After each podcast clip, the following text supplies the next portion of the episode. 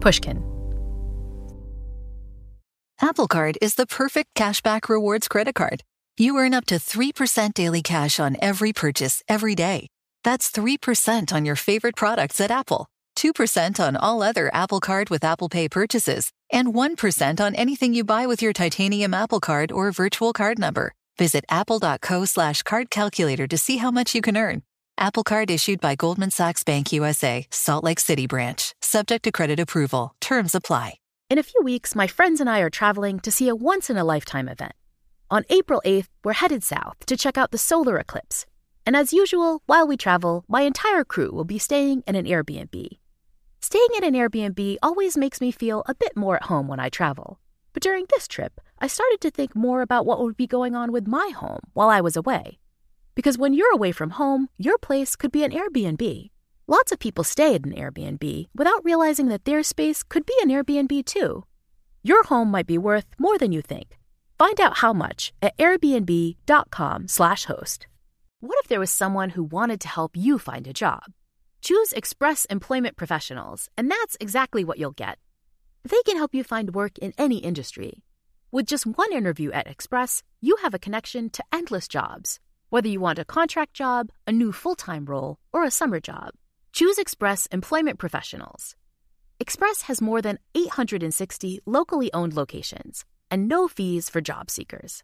Visit expresspros.com today to find a location near you. Whenever I get sideswiped by events in life that suck, if I get sick or get a dent in my car or lose my keys, I try to remember the Stoics, the ancient philosophers who taught that we shouldn't just surrender to ill fortune. We should embrace the setbacks of life and feel pride in our ability to cheerfully bounce back. But sometimes that isn't so easy, especially when the tragedy that befalls you is the fault of another person. When people around us cause us hurt, it's hard not to become fixated on them and their act of wrongdoing. We might feel affronted, angry, or even betrayed. We almost certainly will want justice, for that person to pay some price or make amends for what they've done to us. But in most situations you'll face at home, at school, or in the workplace, that justice usually won't come. So we can end up carrying the negative emotions. We ruminate over our injury, we stay angry with the perpetrator, and even risk letting the situation poison our closest relationships with grudges and feuds. And if you're thinking that none of this sounds like a recipe for a happier life, then you're right. The science, unsurprisingly, suggests that carrying all these feelings around has a negative impact on your physical and mental well-being. But there is something within your power that you can do to fix things. And it's a practice described and explored again and again in one ancient religious tradition, Christianity. That hard but ever so effective strategy? You can forgive. Welcome once again to Happiness Lessons of the Ancients with me, Dr. Laurie Santos. I can hear you. Great. Yeah, that sounds good. This is my colleague Miroslav Volf. So I think we are on. We are recording. He's a theologian at the Yale Divinity School and the author of Free of Charge, Giving and Forgiving in a Culture Stripped of Grace. His understanding of what it means to forgive is detailed and academic, but it also springs from a real-world sorrow. I think one of the first places that I have encountered forgiveness was my own home. It was a powerful encounter because it was interwoven into the story of our family. My older brother, who was 5 at that time, was one of the liveliest kids in the neighborhood. He loved to connect with people, and in the vicinity of where we lived, soldiers were stationed, and he befriended those soldiers. They loved him. They were his soldiers, and he was so proud of them. And often what would happen is that they would play with him, and at one point they took him driving in the horse-drawn carriage to have a ride with them. And as they were driving under a doorpost, his head got stuck between the doorpost and that carriage. My father carried him for about 15, 20 minutes, ran with him to the nearby ambulance, and by the time they arrived, he had died. I mean, I'm sure it was awful, but what was that moment like for your family? kind of utter devastation, obviously, especially for my mother. They were a kind of sense of almost a rage about what had occurred. And I think one of the most significant things that happened in that story is that after my brother was killed, both my mother and my father, independently of each other, decided to forgive the soldier. They sought also the soldier and to talk to him so that it doesn't remain simply something that happened within their own selves, but became a gift that they offered to him. And it was both incredibly freeing for them. At the same time, especially for my mother, it was one of the most difficult things that she had done, to transcend the inner rage, to transcend these deep sorrow that gripped her. And when she describes that forgiveness was, she would forgive, and then she would take the forgiveness back, especially at night when the demons come. She would think, why would I want to forgive? I cannot forgive, demanding some kind of revenge. And yet, at the same time, she quoted to herself a text from the Bible, one of the epistles of the Apostle Paul, who says, "Forgive one another as you have been forgiven in Christ." It is this what God has done for her that she felt that she needed to display in relationship to others. In other words, she was trying to align her character with the beauty of God's character. And this struggle between wanting revenge even and feeling the need to live worthy of what she thought was appropriate to her very humanity, that was the inner struggle which was there. And of course, for a long time, that sorrow stayed with her. And for me, then the forgiveness became this jewel that is very difficult to achieve. But when you do, then you have something beautiful. And so your parents were really inspired by this idea of forgiveness in Christian thought. So like there are a lot of threads in Christianity, but it feels like forgiveness is a really fundamental one that runs through a lot of Christian thought. Yeah, I think it's a very important one. And I think the reason why it is important is that for very early in Christianity, for Jesus himself, the love of enemy was a kind of fundamental Christian stance. But how does one love a wrongdoer? What does it mean to love the wrongdoer? One forgives. And there is a saying of Jesus when he's asked, how many times should I forgive? 7 times? And Jesus basically responds, 70 times 7. So to say, the infinite number of times is the number of times you should forgive, which is to say, the stance is really a fundamental one, irrespective, in fact, of what the other person does in response or toward me as I offer the forgiveness. Because I think many of us get this idea wrong, or at least wrong relative to what Jesus meant by this. So kind of give me a definition of forgiveness as it's thought about in Christian thought. So maybe a good way to do that is to contrast it with what seems to be in popular culture, but also in some philosophical literature, prevalent way to understand forgiveness. And forgiveness there seems to be a way in which to deal with one's own turbulent emotions and with resentment that one feels, primarily motivated by the desire to be able not to have one's life weighed by the injury one has suffered, but so that one can live it freed from the burden of it in some sense. And I think, whereas in the Christian tradition, this is a very important consequence of forgiveness, but forgiveness itself is something else. And I have described it in the following way. Forgiveness has a structure of a gift. Somebody gives something to somebody else. The one who gives is the one who has been injured in this case. The one who receives is the injurer. And what one gives is forgiveness. And the content of forgiveness is not counting the wrongdoing that a person has committed against them. You can put it this way, to unstick the deed from the doer. That's what forgiveness does. when we think about forgiveness, it's also easy to get forgiveness wrong. So I kind of want to walk through what forgiveness isn't, because I think sometimes people think forgiveness is about making everything okay or saying that the action was all right or not going for justice. So talk about some of these misconceptions we have about forgiveness. There are situations in which we say, it's okay, doesn't matter. You know, somebody bumps into me and there's nothing to forgive really, right? It's simply to say, recognize, it's okay, no problem. Forgiveness comes in play when the injury is much more significant. By the way, Nietzsche was against forgiveness precisely because he thought that all wrongdoing should be treated in the way in which what I've described now as a person bumping into somebody, because aristocratic nature should be such that they are not affected by a wrongdoing. In the Christian tradition, the recognition that the wrongdoing has occurred is fundamental to forgiveness. And it's in these kinds of situations that forgiveness is necessary. And the reason why it's necessary is because the wrong cannot be simply disregarded. Injustice has occurred, and somehow that injustice has to be taken care of. But the problem, which is what Hannah Arendt emphasized, especially in the context of her comment that Jesus Christ is the one who introduced forgiveness into interpersonal and public affairs.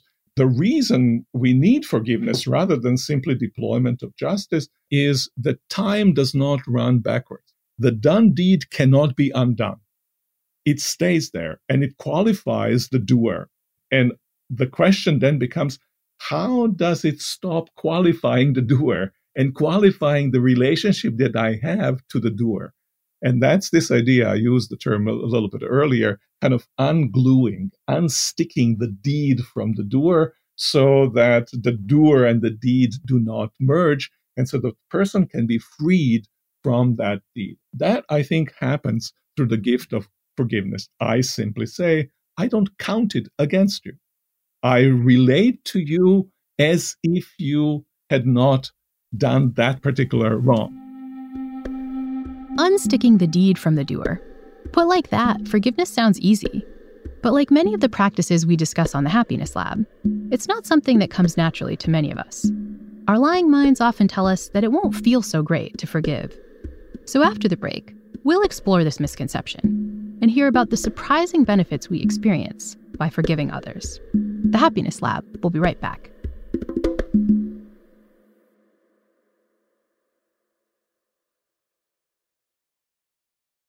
Apple Card is the perfect cashback rewards credit card. You earn up to 3% daily cash on every purchase every day. That's 3% on your favorite products at Apple, 2% on all other Apple Card with Apple Pay purchases, and 1% on anything you buy with your titanium Apple Card or virtual card number. Visit apple.co/card calculator to see how much you can earn. Apple Card issued by Goldman Sachs Bank USA, Salt Lake City branch. Subject to credit approval. Terms apply. In a few weeks, my friends and I are traveling to see a once-in-a-lifetime event. On April 8th, we're headed south to check out the solar eclipse. And as usual, while we travel, my entire crew will be staying in an Airbnb. Staying in an Airbnb always makes me feel a bit more at home when I travel. But during this trip, I started to think more about what would be going on with my home while I was away. Because when you're away from home, your place could be an Airbnb. So why not consider becoming a host yourself? Because if you have a home, but you're not always at home, you pretty much have an Airbnb. Hosting is a great way to earn some extra money. Plus, hosting is a lot easier than you might think. Your home might be worth more than you think. Find out how much at airbnb.com/host.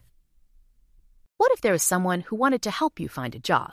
Not a website, but a person in your community that would help you for free. Choose Express Employment Professionals, and that's exactly what you'll get. Express Employment Professionals is the local jobs expert you can trust, and they never charge a fee to help with your job search. Go to expresspros.com to find the office near you or download the Express Jobs app to get started. With a wide range of opportunities in a variety of industries, from welding to sales, forklift operator to customer service, the team at Express is ready to help you or someone you know take the next career step. Whether you're looking for a contract job for the summer or a new full-time role, turn to Express Employment. Interviewing with Express Employment Professionals can be as easy as a phone call, and one application with Express puts you in the running for numerous opportunities in your community. Don't go in your job search alone. Visit expresspros.com today.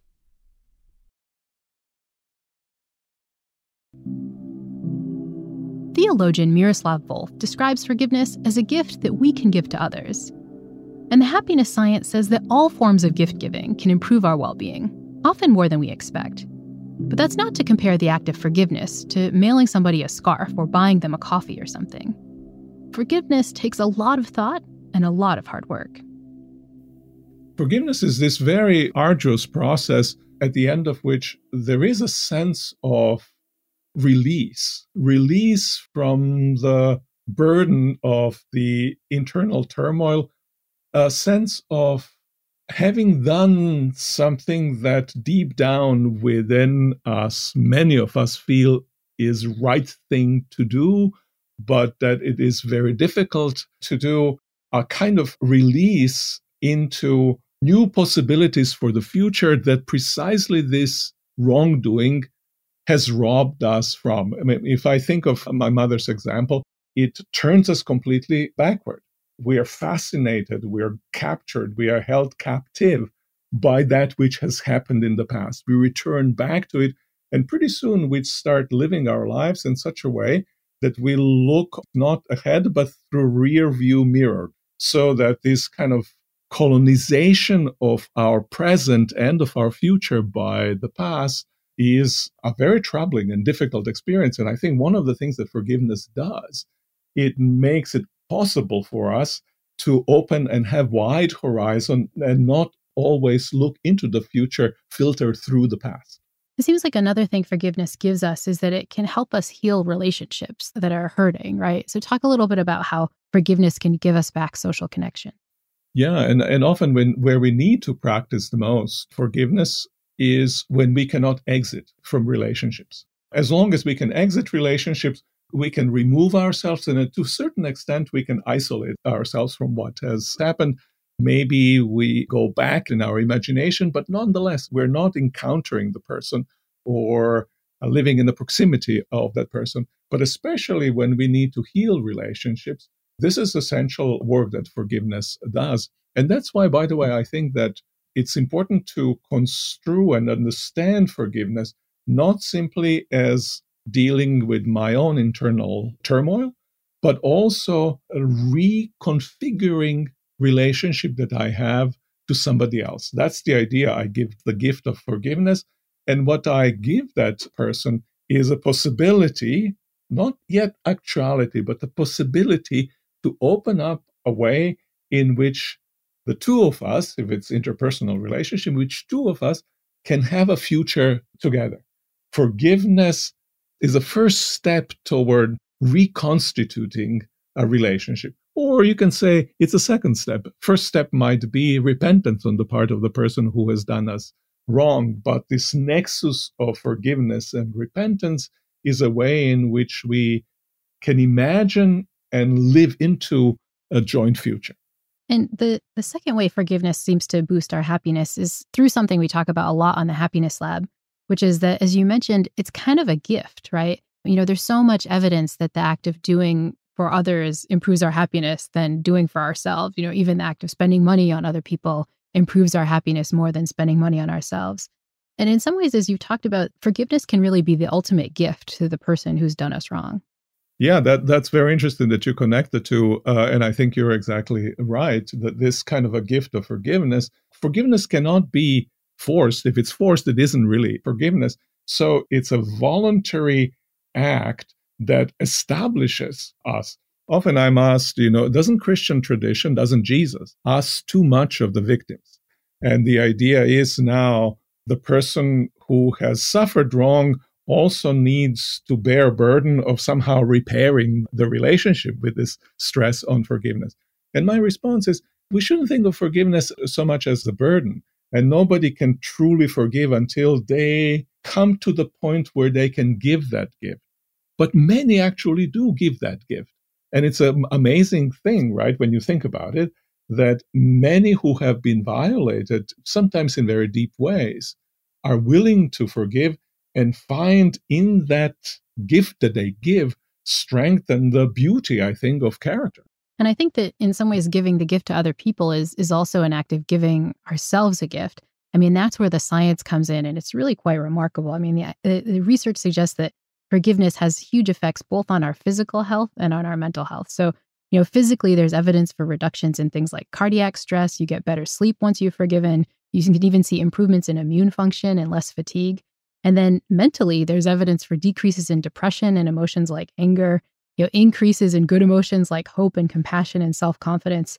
I mean, it's a gift to the other person, but it's kind of a gift that, you know, like doing other acts of giving, as we've seen on the Happiness Lab, can really improve your happiness, you know, the happiness for the giver too. Yeah, no, when forgiveness happens, it's not zero-sum game. In fact, by giving a gift, one enhances oneself in many different domains. Life becomes better when we are able to forgive, when we are able to transcend preoccupation with the self, which injury often understandably causes. And so this moment of self-transcendence, of transcendence of the self that has been injured and growing into something that is beyond that which the injured self is a therapeutic as an act itself. And it has these important positive consequences for the rest of our lives. And so talk about how that's helped your family heal after your brother's death. For my mother in particular, but for both of my parents, there was a sense of being able to turn from the injury to the life as it's being lived. And very early in the experience, she was mourning. And mourning, of course, closed her within her own world. Nothing else mattered than the loss that she had just suffered. But at the same time, she had two kids who needed her attention. And forgiveness made it possible for her to shift and to recognize the good which was around her, to invest herself into the good which was around her. You know, and in some ways, this is really a strange and a little bit burdensome to think of it that way, that I, who was then 1 year old when that occurred, I have probably benefited from the attention that was given to me, both by my nanny and by my mother, after my brother's death. But it was for her release into the future, giving of the hope and possibility to invest herself in something that matters and that affirms the good. Did she actually have moments to like literally express her forgiveness to the soldiers themselves? Like, was there kind of a direct expression of forgiveness in that case? She did not, but my father did. The soldier was soon released from the unit, and my father actually traveled about half a day's journey at that time in order to meet him in person and in order to tell him that both he and my mother forgive him. And it was really important for my father to kind of bear witness. He felt that's going to bring a release to the soldier himself. And he was completely devastated. The soldier was clearly deeply remorseful. And when my father spoke to him, he experienced also kind of a release. I'm sure it stayed with him rest of his life. But life on both sides received new growth, and new green leaves started sprouting on the tree of both of those lives. And so seems like forgiveness is obviously good for the person who needs to be forgiven. It seems like it's fantastic for the physical and mental health of the person who forgives, but it's also really hard. And so I want you to help us, you know, how can we get towards forgiveness? You know, what are practical steps that we can take to achieve forgiveness, even though it's really hard? Yeah, it's interesting how it happened in my mother's and father's case. And obviously it happened partly that way because they're part of a religious tradition. They had to invoke command from the biblical text. Obviously, there had to be some kind of a willingness to go that route, but they both quoted to themselves the same scriptural text that kind of nudged them, that propelled them, that justified this action that they were willing to undertake. And that indicates that it's a difficult thing to do. And religious tradition, in this case Christian tradition, that's one of the key things that it commands. That's the same move in that direction. You will be given strength actually to forgive.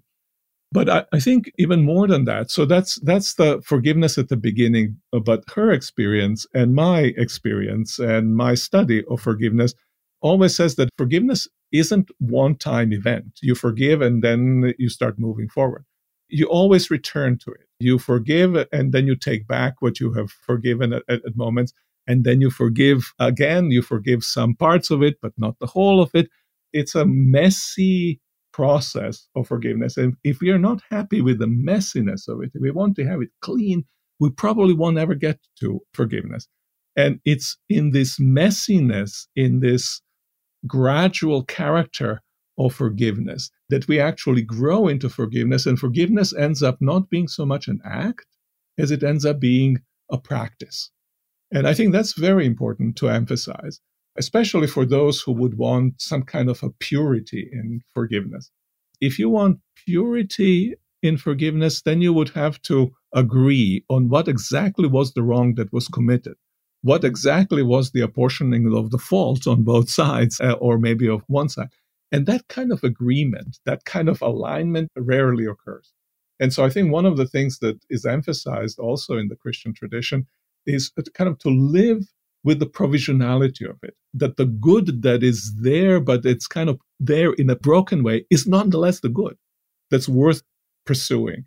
And so you've got initial motivation, but you've got accompaniment of a practice that you inculcate without expecting that would be perfect. And obviously, practice is carried by the grand story of the Christian faith. This is a story about God who forgives. This is a story in Luke's gospel. It's very, very interestingly illustrated with the story of the prodigal son. Prodigal son leaves the home, squanders the inheritance that he has taken with him, returns back, and upon return back, he doesn't even get to the point of asking his father to forgive him. Father runs to him and embraces him. Now, that's the story that governs the entirety logic of the Christian tradition. If you tell yourself this story, then you suddenly realize, this is the kind of character that I've got to imitate, and becomes a part of one's own practice. And I love that you brought up this idea that, forgiveness isn't perfect, that it, comes bit by bit, and that it can be really messy because, it fits with another of the things we need to do when we take on this idea of forgiveness, which is to forgive ourselves, right? We're not going to be perfect, and sometimes we're going to need some help and some grace too, right? Yeah, no, I think that's right. I think one of the most difficult things in my experience, speaking engagements about forgiveness, is people have hard time forgiving themselves. There's this opportunity that they've missed, or there's this thing that they've done and it has changed lives of others, changed their own lives. How do I forgive myself? And to me, it's a very important question. You asked the question about how does practically forgiveness work? And in some ways, a theoretical side of it is really important. And here's what I mean by that. To forgive myself, I somehow have to distinguish between who the core of myself is and what I have done. I cannot have an account of the self that is simply sum of what I have suffered and what I have committed. If I have that kind of account of the self, there's no way to delete that from the self, because that is integral. My wrongdoing is integral to myself. But in the Christian tradition, it has always been, other traditions as well, to significant degree, there's always been a sense that there is a kind of core of the self that is loved by God, and that we ought to love in each other, that is untouched by anything what that person might or might not have done, or what that person has suffered. And I sometimes illustrate it in this way. When my son was, 4 years old or something like that, we were driving once to see my sister.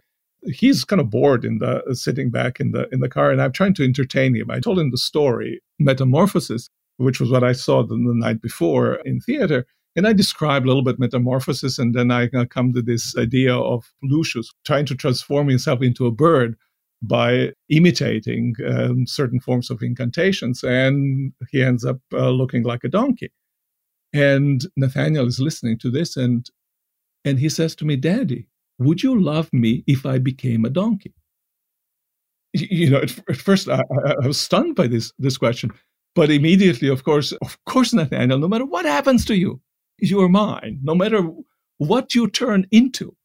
And I felt this is a really profoundly important intuition about what love is, what forgiveness also is. It differentiates between the core self and the donkiness that we might turn and become by what we do and what others do to us. And so do you think we'd be happier as a culture if we forgave more? It feels like in some ways forgiveness is something that's not getting better in our culture. In some ways it's getting harder and getting worse. Yeah, I think it is getting worse. And it'd be very interesting to ask reasons why that is the case.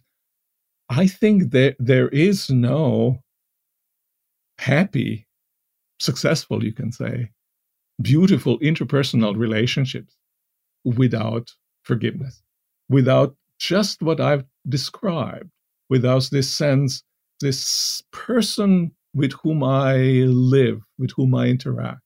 There's something sacred about them. There's something that's part and parcel of who they are, and it's unchangeable, and that I need to love and hold in its integrity. And when it gets to be disturbed, I need to concentrate on that which is absolutely essential and holy. And then I can transform my own relationships and that person sometimes. And I think that's the only way in which we can thrive, not just as individuals, but also as communities. I'm grateful to Miroslav for sharing the story of his brother's tragic death and how it set off a cycle of anger, guilt, and finally release through forgiveness. Few of us will have to endure the trauma of such a terrible bereavement, but we all face smaller acts of wrongdoing on a near-daily basis. We receive snubs and slights. Things we value are damaged or taken from us. We're subjected to harsh or unfair words and treated unjustly by loved ones or even complete strangers. If you're anything like me, you might tend to store up these hurtful acts and omissions, mulling them over and hoping the wrongdoer will face a reckoning or make amends. But having talked to Miroslav, I'm going to try a different strategy. I now recognize that I can improve how I'm feeling through forgiveness. It won't be simple and it won't be easy, but it's something I can do to feel better.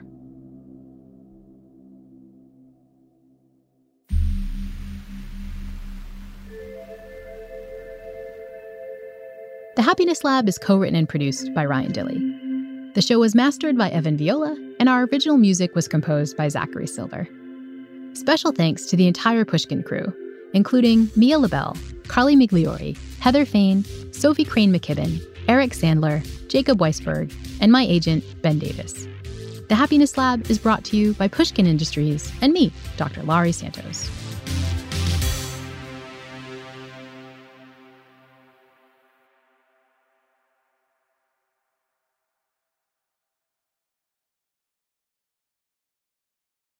Science suggests that both physical health and mental wellness are keys to happiness. And San Diego has the perfect formula of sun, sand, and easygoing vibes to lift your spirits. The people are welcoming, the scenery is beautiful, and there's a ton of fun experiences wrapped up in a small beach town feel. A trip to sunny San Diego can help you rest, recharge, and hopefully return to life feeling reinvigorated. Find your happiness at sandiego.org today. Funded in part with City of San Diego Tourism Marketing District Assessment Funds. The tradition of breaking tradition continues with the return of the Unconventional Awards from T-Mobile for Business at Mobile World Congress. This is an event that celebrates innovators whose bold actions took their industries to new places. If that sounds like you and you're a T-Mobile for Business customer, enter today. If you win, you'll be publicly honored amongst some of the most influential leaders in industry. And me, I'll be there too. Enter now at tmobile.com/unconventional awards. See you there. This show is sponsored by BetterHelp. It's a simple truth. No matter who you are, mental health challenges can affect you. And how you manage them can make all the difference. That's why everyone should have access to mental health support that meets them where they are and helps them get through. BetterHelp provides online therapy on your schedule. It's flexible, simple to use, and more affordable than in-person therapy.